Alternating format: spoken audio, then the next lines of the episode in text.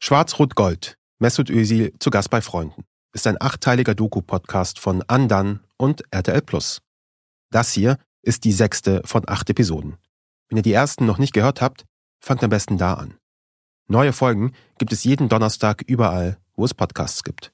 Und wenn ihr nicht so lange warten wollt, auf RTL Plus hört ihr schon jetzt die nächste Folge. Und jetzt geht's los.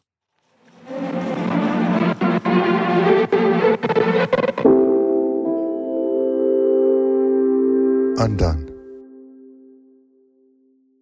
August 2023. Wir sind in Istanbul. Ich warte in einer Hotellobby auf einen Mann, der Mesut Özil sehr gut kennt, der ihn jahrelang als Spielerberater eng begleitet hat, der auch Özils Vater Mustafa gut kennt, auf den Mustafa Özil aber nicht so gut zu sprechen ist. Ich habe mit äh, Erko Zögut gesprochen. Oh, bitte den Namen nicht erwähnen. Sonst äh, schmeiße ich das Mikrofon. Erkut Zögüt. Es ist schon sehr spät in Istanbul, als wir uns treffen. Er hat nur wenige Stunden Zeit, muss am Morgen darauf schon weiterfliegen. Hi, Grüß dich. grüß Gleich dich. mein Mikrofon in deiner Herr Hand. Ja, ja, ich muss schon hier vorbereiten. Wie Ja. geht's dir? Gut, wie geht's dir? Gut, Ich habe danke. da noch ein paar Gäste draußen am Ja, Sitzen. ja, kein Willst Problem. du einfach dazukommen und einen türkischen Tee trinken? Na klar, da sage ich nicht Nein zu. Lass mich nur ganz kurz. Besser als dass du hier alleine sitzt. Ja, das war gerade eine lange Fahrt. Von wo woher bist du? Kadikoy Das ist schon weit oder weg. so. Das war schon. Wir nehmen einen Aufzug nach oben. Auf der Dachterrasse sitzen in einer Ecke Sügüts Gäste. Angehende Spielerberater und so. Hier wird genetzwerkt. Ich warte etwa eine Stunde, trinke Tee, schaue mir die Dächer der Stadt an, die Lichter am Bosporus, bis es dann soweit ist. Das ist ein Backup zur Sicherheit. Sollte was schief gehen. Also das nimmt schon auf, oder was? das nimmt auf. Und so beginnt unser Gespräch.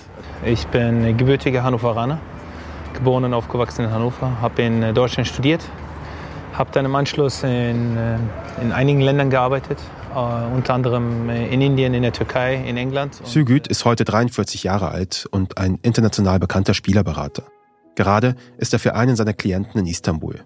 Von Haus aus ist Erkut Sügüt aber eigentlich Jurist. Mein Vater wollte, dass ich Anwalt oder Doktor werde. Und, Wie alle Väter. wie alle Väter. Und ich, äh, und ich bin dann letztendlich bin ich Anwalt geworden, weil wirklich meine Familie das sehr wollte. Und ich wollte aber Akademik, also ich wollte unterrichten. Sügüts Großeltern kommen als sogenannte GastarbeiterInnen aus der Türkei in den 1960er Jahren nach Deutschland. 1980 wird er in Hannover geboren. Ein Immigrant zu sein, hat sich angefühlt wie ich war 2-0 zurück. Ja, weil du bist in einem Land, wo erstmal die ersten Jahre hast du zu Hause nur Türkisch gesprochen und dann kamst du zur Schule und konntest die Sprache nicht. Also bist du dann gleich, Handicap hast du quasi. bist du gleich mit einer Förderklasse mit anderen nicht deutsch sprechenden Kindern. Ja? Und du hast immer so dieses, bist du Deutscher, bist du Türke, was bist du denn? Du hast halt keine Identität in dem Sinne. Ne? Du bist halt immer dazwischen irgendwo und versuchst dich zu orientieren, versuchst dich zu rechtfertigen. Neben seiner Tätigkeit als Sportagent ist Sügüt auch Autor. In How to Become a Football Agent verrät er, ähm, ja, wie man ein Fußballagent wird. Er schreibt aber auch Romane, zum Beispiel Deadline. Darin geht es um die dunklen Seiten des äh, Fußballagenten-Daseins. Die Hauptfigur, ein taffer Spielerberater. Hm. Sügüt lebt mit seiner Familie in den USA. Und er ist gerne dort, erzählt er. Ihm gefällt die Mentalität. Er studiert Jura an der Uni Osnabrück. Nach seinem ersten Staatsexamen gründet er dort die Deutsch-Türkische Juristenvereinigung. Ihn fasziniert der Job des Spielerberaters, aber eigentlich will er in die Lehre, nicht in die Praxis, möchte lieber unterrichten als aktiv beraten. Und dann habe ich dann eine äh, Lücke gefunden und habe gesagt, okay, keiner bildet eigentlich Spielerberater aus. Und ich hatte bis dahin auch die Lizenz schon gemacht beim DFB. Erst legt er selbst die DFB-Prüfung zum Spielerberater ab, danach beginnt er Vorbereitungskurse für ihm diese Prüfungen anzubieten, neben dem Studium. Und äh, mit dem Vorbereiten auf die Prüfung habe ich viele Leute kennengelernt, auch Familienväter äh, von Fußballern. Und einer dieser Väter war der Vater von Mesut Özil. So kommen Zügüt und die Familie Özil Ende der Nullerjahre in Kontakt. Mustafa Özil versteht sich gut mit Zügüt und bietet ihm bald einen Job an. Ab Mitte 2012 ist er Hausjurist für die Özil Marketing GmbH, die Sponsoren, Werbe- und Ausrüsterverträge aushandelt. Langfristig ist geplant, dass Özils ältester Sohn Mutlu die Geschäfte übernimmt und Ergo Zügüt soll dabei unterstützen. Dann gab es äh, die Trennung zwischen Vater und Sohn und in der Familie. Und dann gab es da wieder eine Lücke. Ja, und äh, die hat dann die Familie und Mesut mit mir gefüllt. Dann, ne? Nach diesem Bruch übernimmt Erko Zügüt also die Aufgaben von Mustafa Özil. Für mich war das ein, keine einfache Situation, weil äh, letztendlich der Vater hat mich ja in die Firma Ja. reingeholt. Ne? Und das kam nach außen so rüber, als hätte ich einen Coup gemacht intern. Ja. Ne? So hat, kennt- könnte man das auch verstehen von draußen. Aber Seit dieser Trennung hat Mustafa Özil keinen Kontakt mehr zu seinen Söhnen. In dieser Zeit ist Erko Zügit Berater und Mesut Özils engster Begleiter. Und 2018 ist er mitten im Sturm, als das Foto alles verändert. Der deutsche Fußballnationalspieler Mesut Özil lächelnd mit dem türkischen Präsidenten Erdogan. Geschrei, ob sie überhaupt noch in der Nationalmannschaft spielen bewusst ist, was das alles mit sich bringt, wenn man so als Hündenprogramm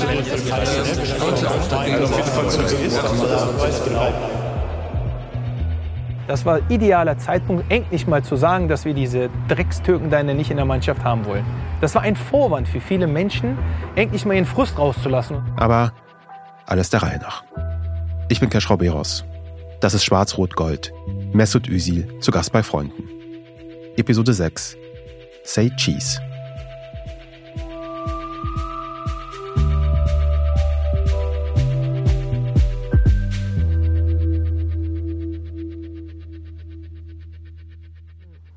So zwei Jahre war das wirklich nicht einfach. Doktorarbeit ging zum Ende und dann ich war dann, wurde ich zum offizieller Berater von Mesut und ich musste das balancieren. Ne? Und das war nicht einfach, aber zum Gott sei Dank gut geklappt und nach der Doktorarbeit bin ich dann nach London gezogen. Nach seiner Promotion übernimmt Zögüt dann vollständig die Aufgaben des Spielerberaters für Mesut Özil. Die nächsten drei Jahre kümmert er sich dabei um alles, was mit dem Profi Özil zu tun hat. Vom Spielervertrag und Social-Media-Auftritt zu Sponsorenterminen und Kontakte knüpfen bis hin zu Presseanfragen oder Werbeverträgen. Ein Fulltime-Job also. Am Anfang sei das meiste noch eher Learning by Doing gewesen. 2018 aber steht Zügit längst mit beiden Beinen im Geschäft, als ihn Anfang des Jahres die Einladung einer Studierendenorganisation erreicht. Özil unterstützt verschiedene gemeinnützige NGOs, unter anderem aber auch eine türkische Hochschulorganisation, die Stipendien für Auslandssemester vergibt. Und wir wurden auch von dieser Organisation eingeladen. Ne? Und es ging dann um diese türkischen Studenten, die erfolgreich sein sollen, im Ausland studieren sollen. Und Leute wie Mesut, die unterstützen immer auch Studenten im Ausland in, in verschiedenen Projekten. Wir haben, wahrscheinlich hat Mesut hunderte von Studenten weltweit äh, gefördert. Ja? Hunderte, mit, finanziell. Ja? Die Gästeliste der Gala ist lang. Viele auch aus der Sportszene äh, waren vor Ort, auch aus der Türkei, äh, Sport von, dem, äh, von der Fußballföderation etc. etc. Also wirklich so eine Veranstaltung und äh, da wurden wir auch eingeladen. Und also was heißt, dann gab es dort praktisch im Hotel dieses Treffen mit allen zusammen. Ihre Einladung erhalten Özil und Zügüt lange vor der Veranstaltung. Sie sagen zu.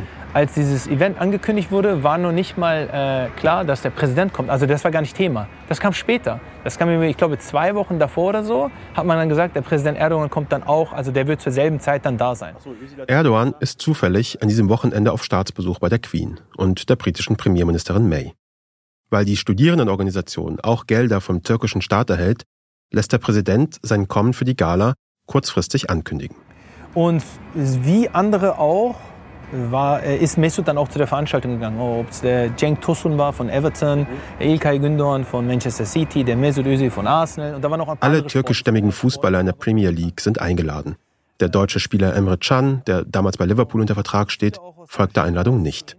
Die anderen kommen während der Veranstaltung irgendwann auch mit Erdogan ins Gespräch. Ich glaube, wir haben uns über Fußball unterhalten. Wie läuft es bei Arsenal und, oder bei Manchester, was Everton? Also man redet wirklich nur über deren Leben als Fußballer vor Ort. Weißt du? Nach ihrer Unterhaltung möchte Erdogan ein Foto mit den Spielern. Ein Gruppenfoto zu viert und nochmal mit jedem Spieler einzeln.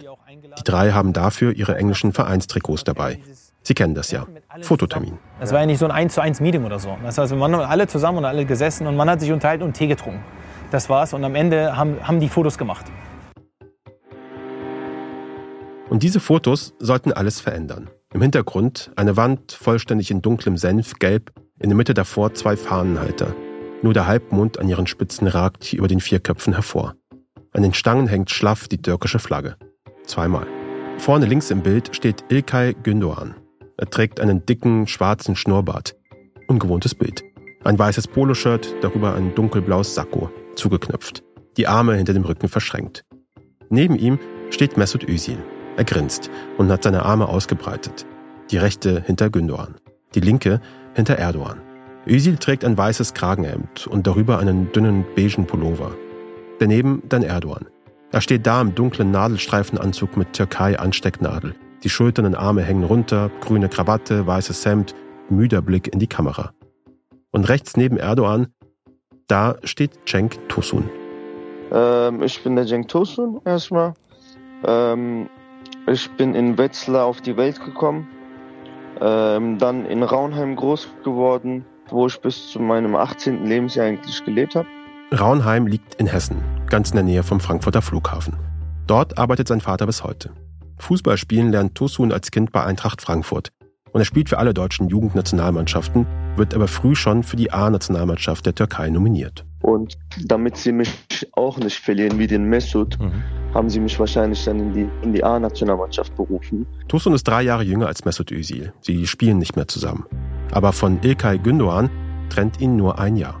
Weil ich habe mit, zusammen mit dem Ilkay Gündoğan damals bei, bei der U21 gute Spiele gespielt damals. Ähm, aber die türkische Nationalmannschaft hat dann ähm, schneller reagiert, sage ich mal. Im Unterschied zu Mesut Özil und Ilkay Gündoğan entscheidet sich Cenk Tosun am Ende nicht für den DFB, sondern für die Türkei aufzulaufen.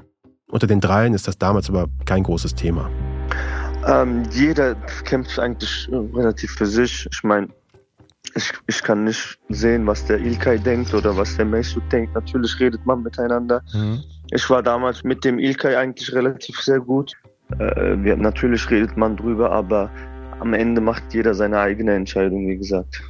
Und die Entscheidung, ein Foto mit Erdogan zu machen, treffen alle drei. Auf dem Foto lacht Tosun in die Kamera. Özil und er wirken fröhlich, Gündoğan und Erdogan eher mürrisch. Aus Sicht von Cenk Tosun ist es eigentlich ein ganz gewöhnlicher Termin. Ja, das haben die Medien nur ein bisschen übertrieben. Wir haben uns dann nur ein bisschen äh, hingesetzt, einen Kaffee getrunken, über die Situation geredet, wie das Fußball damals lief und, und das war's. Der türkische Ministerpräsident befindet sich gerade im Wahlkampf für die Parlaments- und Präsidentschaftswahlen. Seine Partei AKP nutzt die Bilder später für ihre Social-Media-Kanäle. Die Spieler selbst teilen die Fotos nicht. Ich war ja türkischer Staatsbürger, spiele für die türkische Nationalmannschaft. Das ist was ganz Gewöhnliches, dass mhm. ich wenn der türkische Präsident äh, in, in, in dem Land ist, wo ich spiele, dass ich den treffe, ist ganz gewöhnlich. Nachdem die AKP dieses Foto am nächsten Tag veröffentlicht, nimmt davon in der Türkei eigentlich niemand groß Notiz.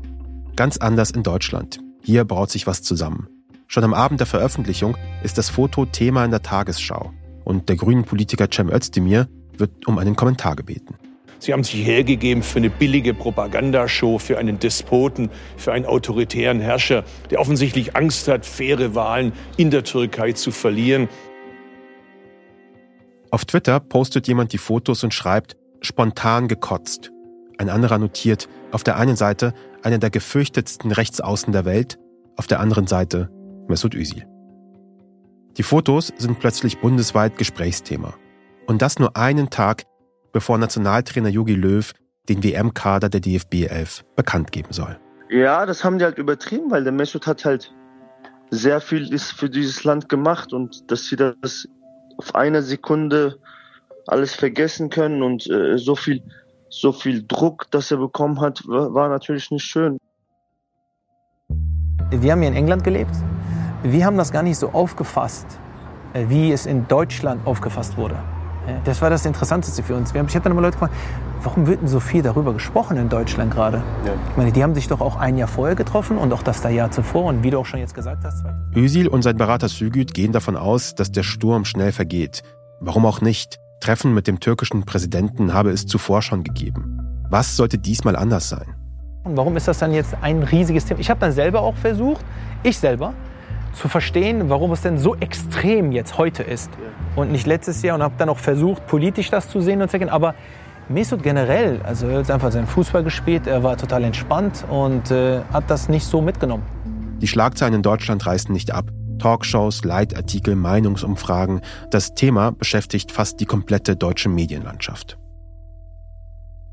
Sie verkaufen sich hier als deutsche Nationalspieler, als Deutsche und paktieren, sage ich mal, mit so einem Despoten. Die beiden hätten wissen müssen, dass sie hier ganz klar Wahlkampfhilfe leisten. Im Juni äh, ist die Wenn Özil so zu seinem Land steht, nämlich unser Land, Deutschland, dann soll er auch in Zukunft die Nationalhymne mitsingen. Äh, und ich glaube, wenn die Türkei einfach erfolgreicher wäre, dann hätten die auch tendenziell eher für die Türkei gespielt als für Deutschland. Das ist das, was einfach. Große Geschrei, ob sie überhaupt noch in der Nationalmannschaft spielen können, kann ich nur unterstützen. Man sollte sie gleich rausschmeißen. Özil fliegt in den Urlaub und schenkt dem Shitstorm, der sich da in Deutschland über ihn und Gündoğan zusammenbraut, nicht sonderlich viel Beachtung. Ja, der ist dann nicht jemand, der dann sitzt, oh, jetzt hat der Özdemir was über mich gesagt. Wen interessiert, was Özdemir sagt? So, zum Beispiel, ja. Aber das ändert sich bald. Es ist zwar nicht der erste Shitstorm in Özils Karriere, doch dieser sollte anders sein, noch viel persönlicher als sonst. Ich glaube, was ihn dann getroffen hat, wenn wir jetzt von den ersten Wochen weggehen, zu den Wochen, wo es dann äh, darum ging, mit Leuten, mit denen er zusammen gearbeitet hat, als sie sich distanziert haben von ihm, wie zum Beispiel Mercedes. Auf einmal sind es nicht mehr bloß Schlagzeilen und Stammtischparolen. Die ersten Partner wenden sich von Üsil ab. Mercedes-Benz beispielsweise, einer der Hauptsponsoren des DFB, streicht ihn aus der aufwendig erstellten WM-Kampagne. Und es bleibt nicht nur bei Mercedes. Er hat äh, in, einer deutschen Charity zusammengearbeitet. Es ging dann um Fördern von Integrationskindern in seiner ehemaligen Schule. Und äh, ich glaube, als die sich von ihm abgewendet haben, das hat schon, da habe ich zum ersten Mal gemerkt, das hat ihn getroffen. Dieses Projekt, von dem Sügit spricht, läuft in Kooperation mit der Gesamtschule Bergerfeld in Gelsenkirchen. Die Schule von Ösil und seinem Klassenlehrer, Herrn Krabbe. Nach dem Foto und wenige Tage vor einer gemeinsamen Veranstaltung ruft die Schulleitung bei Ösils Berater an. Wir hätten vorbeikommen müssen und hat die Schuldirektor mir am Telefon gesagt, äh, er kann nicht kommen. Er darf nicht kommen oder er kann nicht, er, er soll nicht kommen. Er darf nicht kommen. Sögüt zeigt sich irritiert. Dann habe ich gesagt, so, warum? Er hat gesagt, ja, wegen AfD und der Bildzeitung. Also hat sie mir klipp klar am Telefon, die Schulleiterin damals gesagt, wegen der AfD, die hier so stark mittlerweile wäre in Gelsenkirchen und wegen der Bildzeitung, die hier die ganze Zeit rumlungert. Wir fragen bei der Schulleiterin nach. Sie schreibt uns, dass der Termin aus Rücksicht vor der aufgeladenen Stimmung in Gelsenkirchen verschoben worden sei. Wir wollten vermeiden, dass die erstarkte AfD den Besuch und unseren ehemaligen Schüler Messut womöglich für ihre Zwecke instrumentalisiert. Außerdem seien ohnehin die Pfingstferien gewesen. Diese Entscheidung habe die Schulleitung einstimmig getroffen und Mesut Özil sei weiterhin willkommen. Mesut Özil ist danach jedoch nicht mehr Teil des Projekts, genauso wenig wie Herr Krabbe. Zehn Jahre lang haben sie gemeinsam solche Veranstaltungen organisiert. Seit dem Erdogan-Foto nicht mehr. Aber die Schule war, glaube ich, so, so sein. Ich glaube, das war zum ersten Mal, wo er gemerkt hat, es passiert hier was. Sügüt spricht nach dem Telefonat mit Özil. Er erzählt ihm von der Entscheidung der Schulleiter. Er hat das auch nicht begreifen können. Ne? Und wir haben das alle nicht begreifen können. Und dann musste ich das Mesut erklären. Und ich glaube, das war eins der Momente, wo ich gemerkt habe, es kommt ein Bruch. Irgendwo wird es jetzt brechen. Der Junge wird. Äh, die, ich habe gemerkt, nach, nach dieser Aktion, als ich ihm das erklärt habe, dass etwas in ihm verloren war. Auch Herr Krabbe ist schwer enttäuscht von seiner Schulleiterin. Er überwirft sich daraufhin mit ihr und verlässt nach fast 20 Jahren seine Schule.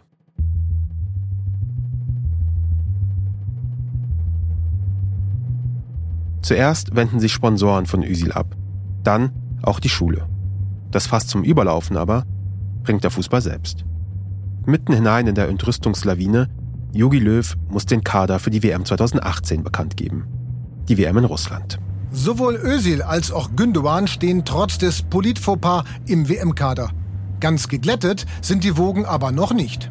Nach den heftigen Reaktionen aus der deutschen Öffentlichkeit bitten Gündoğan und Özil den Bundespräsidenten um ein klärendes Gespräch in Berlin. Am 19. Mai, nur sechs Tage nach dem Foto mit Erdogan, erhalten sie kurzfristig einen Termin. Özil und Gündoğan unterbrechen ihren Sommerurlaub und treffen Frank-Walter Steinmeier im Schloss Bellevue. Veröffentlicht wird von diesem Treffen später nur ein Foto. Gündoğan und Özil spazieren mit ernsten Mienen und hinter dem Rücken verschränkten Armen über den Schlossvorplatz. Ihre Blicke auf Steinmeier gerichtet, der mit einer Hand gestikulierend und mit der anderen Hand in der Hosentasche zu ihnen spricht. Ein bisschen wie Lausbuben, denen gerade ins Gewissen geredet wird. Der Bundespräsident postet anschließend auf Facebook, beiden war es wichtig, entstandene Missverständnisse aus dem Weg zu räumen. Und er sagt, Heimat gibt es auch im Plural. Auf die Frage, ob sich die Spieler denn auch bei ihm, dem deutschen Staatsoberhaupt, entschuldigt hätten, antwortet Stahlmeier nur mit, das ist eine Interpretationsfrage. Özil und Gündoğan ernten für das Treffen erneut Kritik. Also ich finde das eine Inszenierung und es ist noch die Steigerung der Peinlichkeit des Ganzen. Es ist nicht echt. Es fühlt sich Das Foto meinst du jetzt gerade? Ja, die, diese Aktion. Oder diese Aktion. Diese Aktion da drauf. Diese Inszenierung. Also ich finde das einfach nur peinlich. Da, da werden die Leute aus meiner Sicht äh, äh, für dumm verkauft. Sagt Karl-Heinz Wild, damals Chefreporter beim Kicker, einer der größten deutschen Fußballzeitungen. Nach dem Treffen mit dem Bundespräsidenten beginnt das WM-Trainingslager der Mannschaft in Südtirol. Auch Bundeskanzlerin Merkel reist an, um der deutschen Mannschaft Glück zu wünschen. Und um ein Gespräch mit Löw, Teammanager Oliver Bierhoff, Özil und Gündoğan zu führen. Der Inhalt? Vertraulich. Es sind noch zwei Testspiele bis zum WM-Auftakt. Es sind die ersten Auftritte nach dem Foto. Zuerst ein Spiel gegen Österreich. Özil erzielt zwar früh das 1 zu 0, aber das besänftigt die angereisten deutschen Fans nicht. Mesut Özil wird bei jeder Ballberührung von ihnen ausgepfiffen. Deutschland verliert am Ende mit 2 zu 1. Beim zweiten Testspiel in Leverkusen gegen Saudi-Arabien sitzt Özil auf der Bank. Dafür darf Gündoğan spielen. Auch er wird ausgepfiffen. Der damalige Bundestrainer Jogi Löw dazu, Natürlich, für ihn persönlich war es ja wahrscheinlich auch, äh, ist ja auch schwierig. Ich habe ihn auch nachher in der Kabine gesehen. Natürlich war er irgendwie auch ähm, geknickt, äh, wenn er ständig und die ganze Zeit ausgepfiffen wird. Okay, aber da, da muss er jetzt einfach auch durch und äh, ich hoffe, dass er das auch kann. Gündoğan sagt nach dem Spiel über die Pfiffe gegen ihn, Es hilft einem natürlich nicht, ähm, aber wir müssen auch verstehen, dass es am Ende des Tages Fußball ist und dass die Leute, ähm, ja, dass, dass die was geboten haben wollen. Und ähm, wenn wir es nicht schaffen, bekommen wir Pfiffe, teilweise verständlich, teilweise nicht verständlich. Aber ähm, für mich nicht verständlich, ehrlich gesagt.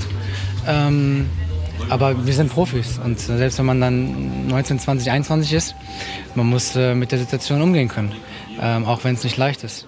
Özils Berater Erko Zügüt sieht von der Tribüne aus bei diesem zweiten Testspiel zu. Und ich war ja auch selber im Stadion. Ich habe erlebt Rassismus auf höchstem Niveau.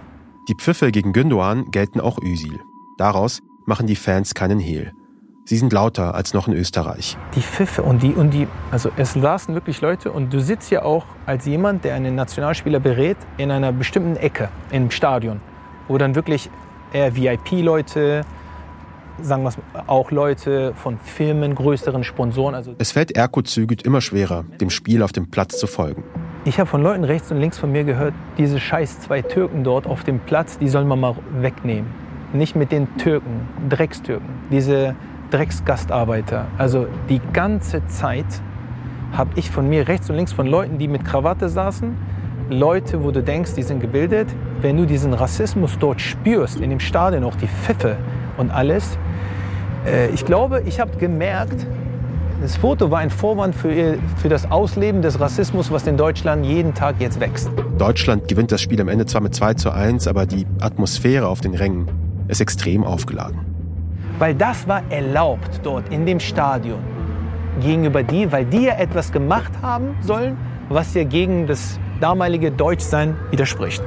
Und deswegen hat man das geduldet, diesen Rassismus da, ne? von jeder Etage. Natürlich habe ich das getroffen. Natürlich, wenn du dort, wenn du dort im Stadion, wenn du dort im Stadion sitzt und diese rassistischen Äußerungen hörst und nichts machen kannst, dann fühlst du dich hilflos.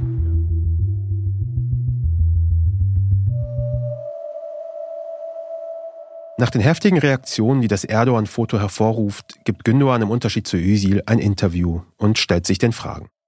Er sagt, einige Reaktionen haben mich getroffen, vor allem auch die persönlichen Beleidigungen. Ich verstehe, dass man die Aktion nicht gut finden muss. Und er verstehe die Kritik, aber für ihn als gebürtigen Gelsenkirchner sei es ein tiefer Schlag gewesen, dass Özil und er dargestellt werden, als seien sie nicht integriert oder würden nicht nach deutschen Werten leben. Und man die Reaktion darauf, die ich erlebt habe, auch im, im Netz, aber auch äh, von einem Bekannten, war total aggressiv. Also der soll abhauen. Also der soll jetzt nicht so um die Ecke kommen. Ne? Das ist Dietrich Schulze-Marmeling, Autor von Fußballbüchern. Gündoğan stellt sich den Fragen noch vor dem Spiel gegen Saudi-Arabien. Özil sieht weiter von jedem Kommentar ab. Also wenn man diese Reaktion, wie gesagt, bei, bei Gündogan hat, war er, eigentlich ja ganz ja, sehr äh, konziliant verhalten, war sehr auf Versöhnung auf, auf Anerkennung, bitte nehmt mich wieder auf. Äh, wie darauf reagiert wurde, äh, da ist, ich glaube, dann ist, ist, ist klar, dass das ging für Ösel überhaupt nicht anders. Ne? Die Kritik an den beiden Spielern reißt nicht ab. Im Gegenteil nimmt sie Woche für Woche weiter an Fahrt auf. Besonders Ösil kriegt dabei öffentliche Anfeindungen zu spüren. Bernd Holzhauer, ein SPD-Stadtrat aus Hessen, lässt auf Facebook ausrichten, das vorläufige deutsche Aufgebot zur WM 25 Deutsche und zwei Ziegenficker. Holzhauer entschuldigt sich später für diesen Post. Er sagt, die Brisanz dieses Themas hätte bei mir nicht zu dieser Kurzschlussreaktion führen dürfen. Und Werner Ster, der Intendant des Deutschen Theaters in München, lässt sich auf Twitter gleich zu mehreren Nachrichten hinreißen. Zum Beispiel, Hallo du Idiot, du hast in der deutschen Nationalmannschaft nichts zu suchen, verpiss dich nach Anatolien.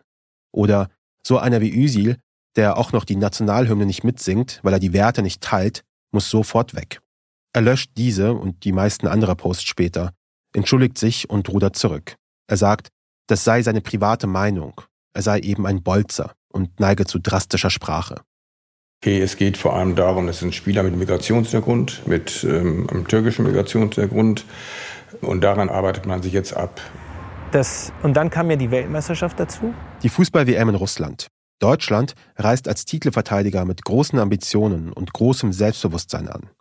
Die Gruppenphase eigentlich eine Pflichtaufgabe. Schulze Marmeling wieder. Du sitzt vor dem Fernseher und hoffst, dass diese Nationalmannschaft, oder du weißt, es wird nicht passiert, ein gutes Turnier spielen in Russland. Jetzt nicht aus äh, Gründen des Fußballpatriotismus, sondern weil du weißt, du spürst das.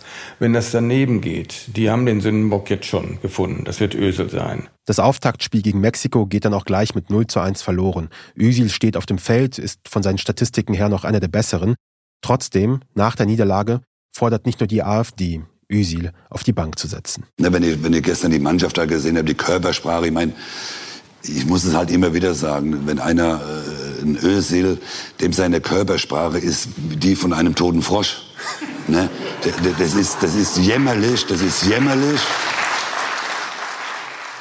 Sagt Mario Basler bei Hart aber fair. Als Fußballer ist Basler 30 Mal für Deutschland angetreten. Immerhin zwei Tore. Weltmeister ist er nicht geworden.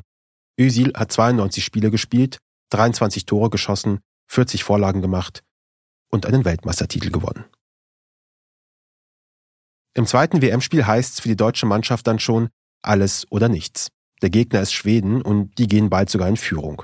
Reus kann kurz nach der Pause zwar wenigstens noch ausgleichen. In! There's the response! Marco Reus! And the wounded giant has woken up! And they are back alive! Aber bis kurz vor Schluss bleibt es beim 1 zu 1. Das ist zu wenig. Deutschland so gut wie raus. Dann ein Foul an einem deutschen Spieler nahe der Strafraumgrenze und im spitzen Winkel zum Tor. Freistoß. The last window of opportunity for Germany to earn a victory here. Kroos will go for it and score! Inspirational moment from Tony Kroos. Well, when they're down, when they are tested, they find a way to win. Ein Kunstschuss von Toni Kroos bringt in letzter Minute den 2 zu 1 Siegtreffer für Deutschland. Sie waren die Chance aufs Achtelfinale. Üsil bleibt in dem Spiel auf der Bank. Die vollen 90 Minuten. Es ist das erste Turnierspiel unter Jogi Löw, in dem Özil nicht in der Startelf steht.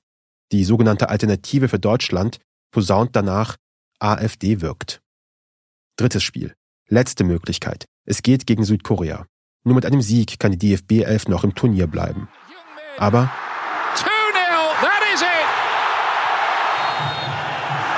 But their World Cup is over. They are bottom of the group. They've lost two group games for the first time in history.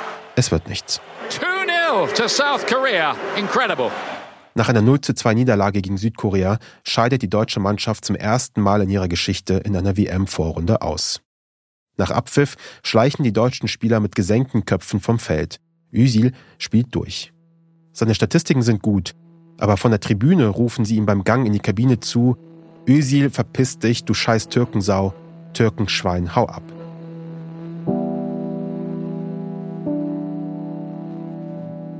Nach dem desaströsen WM aus und der Aufruhr der letzten Wochen herrscht auf allen Seiten eigentlich nur extremer Frust. Bierhoff verrennt sich in einem großen Interview und meint plötzlich, sie hätten vielleicht doch davon absehen sollen, Gündoğan und Özil mit zum Turnier zu nehmen. Er lässt sich kurz darauf zwar korrigieren, aber einfangen kann er es nicht mehr. Die DFB-Führung gibt ein denkbar schlechtes Bild ab, denn auch DFB-Präsident Grindel ändert die Tonart. Vor dem Turnier sind sie noch darum bemüht, das Thema möglichst schnell zu beenden und sich aufs Sportliche zu konzentrieren. Nach dem frühen Ausscheiden werden nun aber Erklärungen gebraucht. Und Grindel fordert diese öffentlich von Özil. Nach seinem Urlaub müsse er sich endlich erklären. Und das hat Özil auch vor. Er hat sich den Beschluss nach der WM einfach gefasst, dass er nie mehr für Deutschland spielen will. Dieses Spiel gegen Südkorea ist das letzte Mal, dass Özil für den DFB aufläuft. Er will nicht ein Trikot tragen, wo er dann ausgepfiffen wird und rassistisch beleidigt wird. Und wo er dann auch öffentlich nicht geschützt wird. Dieser öffentliche Schutz ist wichtig. Stattdessen will Özil aus der Nationalmannschaft zurücktreten. Sofort. Zusammen mit Erko Zügüt bereiten sie also ein Statement vor. Das ging über ein paar Tage. Also es ist, äh, ist einfach äh, gesagt verschiedene Punkte angegeben. Das sind die Punkte, die ich drin haben möchte im Statement. Über die Punkte wollen wir reden. Wir haben es dann zusammengefasst, geschrieben und nochmal drüber geschaut, gucken nochmal drüber, ist alles drin, wird das, ja, rein, nein. Also es ging wirklich so, in einigen Tagen war das schon fertig, weil die Entscheidung wurde getroffen. Am 22. Juli, genau eine Woche nach dem WM-Finale, äußert sich Özil zum ersten Mal seit dem Foto öffentlich. Mit einem dreiteiligen Statement. Verfasst auf Englisch und verbreitet über seinen eigenen Twitter-Account. Sie veröffentlichen die drei Statements über den Tag hinweg verteilt. Das erste erscheint um 13 Uhr. Özil ist zu diesem Zeitpunkt mit seiner Mannschaft vom FC Arsenal unterwegs. Die sind irgendwo hingeflogen äh, zum Vorbereitung für die Saison. Und kurz bevor er in die Maschine reingestiegen ist, kurz danach oder bevor, also ich glaube sogar danach, er war in der Luft sozusagen, als es öffentlich gemacht wurde. Das heißt, er war für die nächsten 15 Stunden oder so nicht erreichbar. Er hat das dann erstmal nicht mitbekommen. Er hat es wahrscheinlich dann gesehen, als er gelandet ist, dann waren die wahrscheinlich die ganzen Nachrichten da. Es ist mit 1 von 3 nummeriert. Özil schreibt zu diesem Tweet auf Englisch, dass er die letzten Wochen Zeit gehabt habe, die zurückliegenden Monate zu reflektieren. Jetzt sei er bereit dazu, seine Ansichten und Gefühle zu teilen. Unter Özils Tweet dann ein Bild mit dem Text des ersten Statements. Die Überschrift ist Meeting President Erdogan. Daneben Özils Logo, MÖ10. Er schreibt, dass dieses Foto mit Erdogan für ihn eine Frage des Respekts gewesen sei, für ihn nichts mit Politik zu tun gehabt habe. So wie er auch 2010 ein Foto mit Angela Merkel nicht abgelehnt hat. Das Foto sei nicht für Erdogan gewesen, sondern für das Amt, das er bekleidet. Die DPA meldet kurz danach, Özil würde Foto mit Erdogan wieder machen und korrigiert sie später mit, er hätte das Foto in jedem Fall gemacht, unabhängig davon, wer zu diesem Zeitpunkt türkischer Präsident gewesen wäre. Ist natürlich keine so knackige Überschrift. Insgesamt ist dieser erste Teil im Grunde das, was die ganze Zeit von ihm verlangt wird. Seine eigene Erklärung für das Foto mit Erdogan. Özil entschuldigt sich dabei nicht, er beschreibt die biografische Situation, in der er sich sieht. Das zweite Statement veröffentlichten sie erst zwei Stunden später, um 15 Uhr. Es trägt die Überschrift Media and Sponsors. Kein Tweet dazu, nur zwei von drei. Auf Englisch schreibt Özil, wie er die Rolle der Medien in dieser Frage wahrnimmt. Sie kritisieren nicht meine Leistung. Sie kritisieren nicht die Leistung der Mannschaft. Sie kritisieren nur meine türkische Abstammung und meine Achtung davor. Er verweist auf Lothar Matthäus, deutscher Rekordnationalspieler. Während der WM in Russland veröffentlicht Matthäus Fotos mit Wladimir Putin. Özil schreibt, wenn die Medien gefordert haben, dass ich aus dem WM-Kader fliegen soll, sollte er dann nicht sein Ehrenspielführeramt abgeben? Özil schreibt, wie ihn die Abkehr von Mercedes und seiner Schule persönlich getroffen habe und bedankt sich gleichzeitig für die Treue von drei anderen Sponsoren, die loyal geblieben seien. Sie standen über dem Nonsens, der von den deutschen Medien kreiert wurde urteilte er. Fünf Stunden später, am Abend um 20 Uhr, veröffentlichten sie dann das dritte und letzte Statement. Auch hier im Tweet nur drei von drei. Diesmal hat es aber zwei Seiten. Die Überschrift DFB. Ich finde, es war auch der Sound von jemandem, der, der sich gesagt hat, ey, sorry, ich habe ich hab mich damals für euch entschieden. Ich habe hier der Integrationsbombe gespielt. Ich habe, bin dann mit euch Weltmeister geworden äh, wie behandelt ihr mich jetzt hier? Und warum verteidigt mich eigentlich keiner? Özil schreibt gleich zu Beginn, dass ihn die schlechte Behandlung durch den DFB am meisten frustriert habe.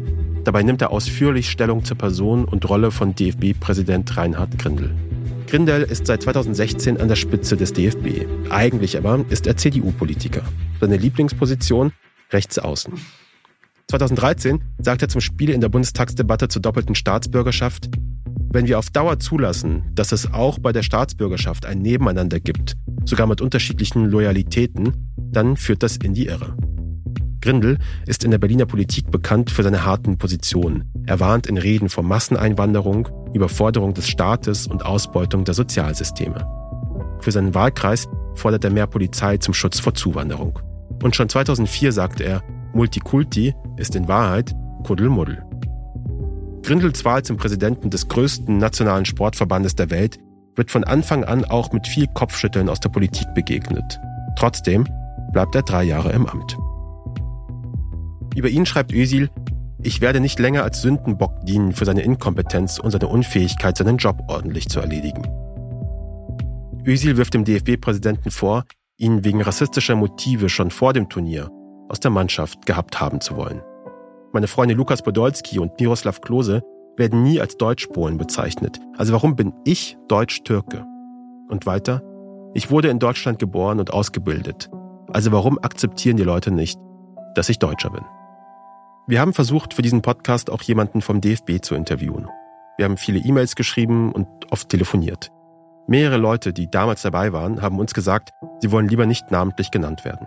Das Image des DFB wäre sowieso schon ziemlich angeschlagen, da würde unser Podcast auch nicht mehr viel dran ändern.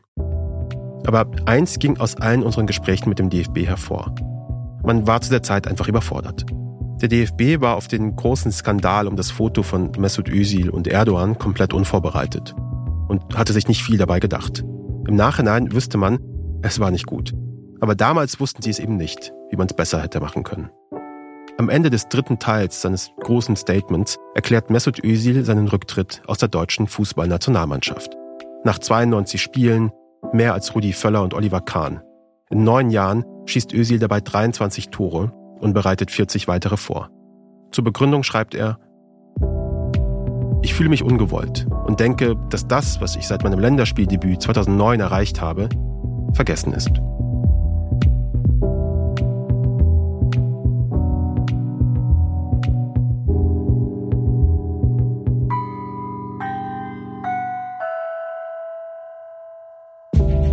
Der Rücktritt aus der Nationalmannschaft war folgerichtig.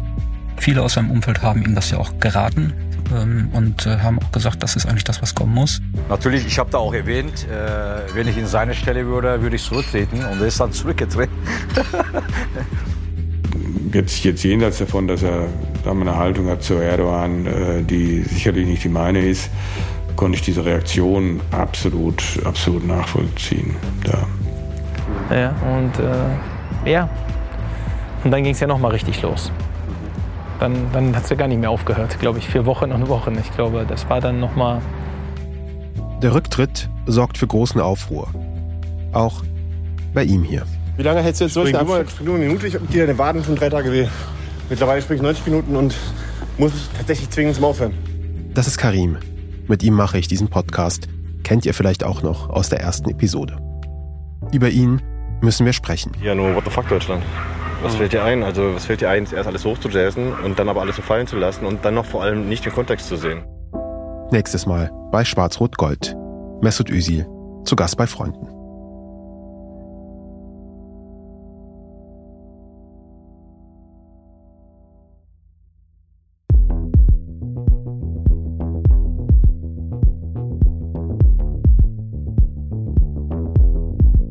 Schwarz-Rot-Gold. Mesut Özil zu Gast bei Freunden. Ist eine Produktion von Andan und RTL Plus. Ich bin Kesh Roberos. Unser Autor ist Karim Khattab. Story Editors Patrick Stegemann und ich. Unser Producer ist Serafin Dinges. Produktionsassistenz Georg Schmidtmann. Fact-Checking von Lisa Konzelmann. Herstellungsleitung Cinzia Friedländer. Mit Originalmusik und Sounddesign von Benjamin Drees. Mix Janik Werner. Musikmastering Juri Wodolaschski.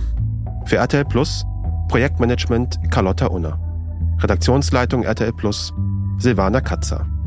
Associate Producerin Marlene Berger.